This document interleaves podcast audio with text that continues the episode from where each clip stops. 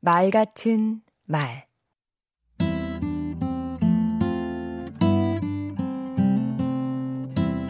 안녕하세요. 강원국입니다. 저는 1986년에 운전면허를 땄습니다. 35년 무사고 경력자입니다. 그런데 아내가 운전면허를 딴 이후부터 제 운전을 불안해합니다. 왜 그러는지 생각해 봤습니다. 아내에게 자신만의 운전 패턴이 생겼기 때문입니다.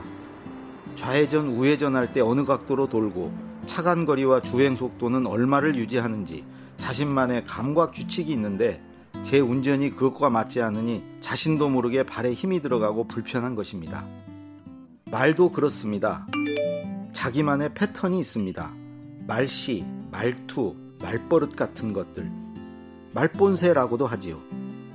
자기와 어투가 비슷한 사람의 말은 술술 들립니다. 그렇지 않으면 삐걱대고 터덕거립니다. 사람 생김새가 다 다르듯 말투도 다양한데요. 반말투와 공손한 말투가 있고 퉁명하거나 상냥한 말투, 자신 없는 말투와 활력 넘치는 말투, 투정하는 말투와 긍정적 말투가 있습니다. 모두를 만족시키는 말씨가 있을 순 없지만 그래도 보다 많은 사람에게 편안하게 들리고 호감을 사는 어투로 말하면 좋겠지요. 말투는 습관이고 버릇입니다. 몸에 배면 고치기 힘들고 마음가짐과 삶의 태도에도 영향을 미칩니다. 말투에 의해 사람의 인상이 좌우되기도 하지요. 그래서 말투 때문에 늘 손해보는 사람이 있는가 하면 일이 술술 풀리는 사람도 있는 겁니다. 말투를 고치려면 어떻게 해야 할까요? 우선 자신의 말투에 관심을 갖고 의식적으로 들여다봐야 합니다. 남의 말투도 유심히 들어보고요. 그러면 뭘 어떻게 고쳐야 할지 알 수 있습니다.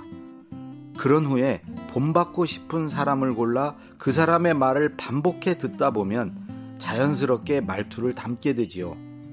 중요한 건 고치려는 의지입니다. 말투가 나의 인격입니다. 내일의 운명이기도 하고요. 운명은 바꿀 수 있습니다. 강원국의 말 같은 말이었습니다.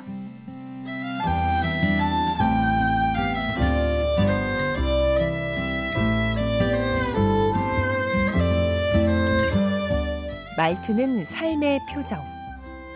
운명에 그려넣는 무늬입니다.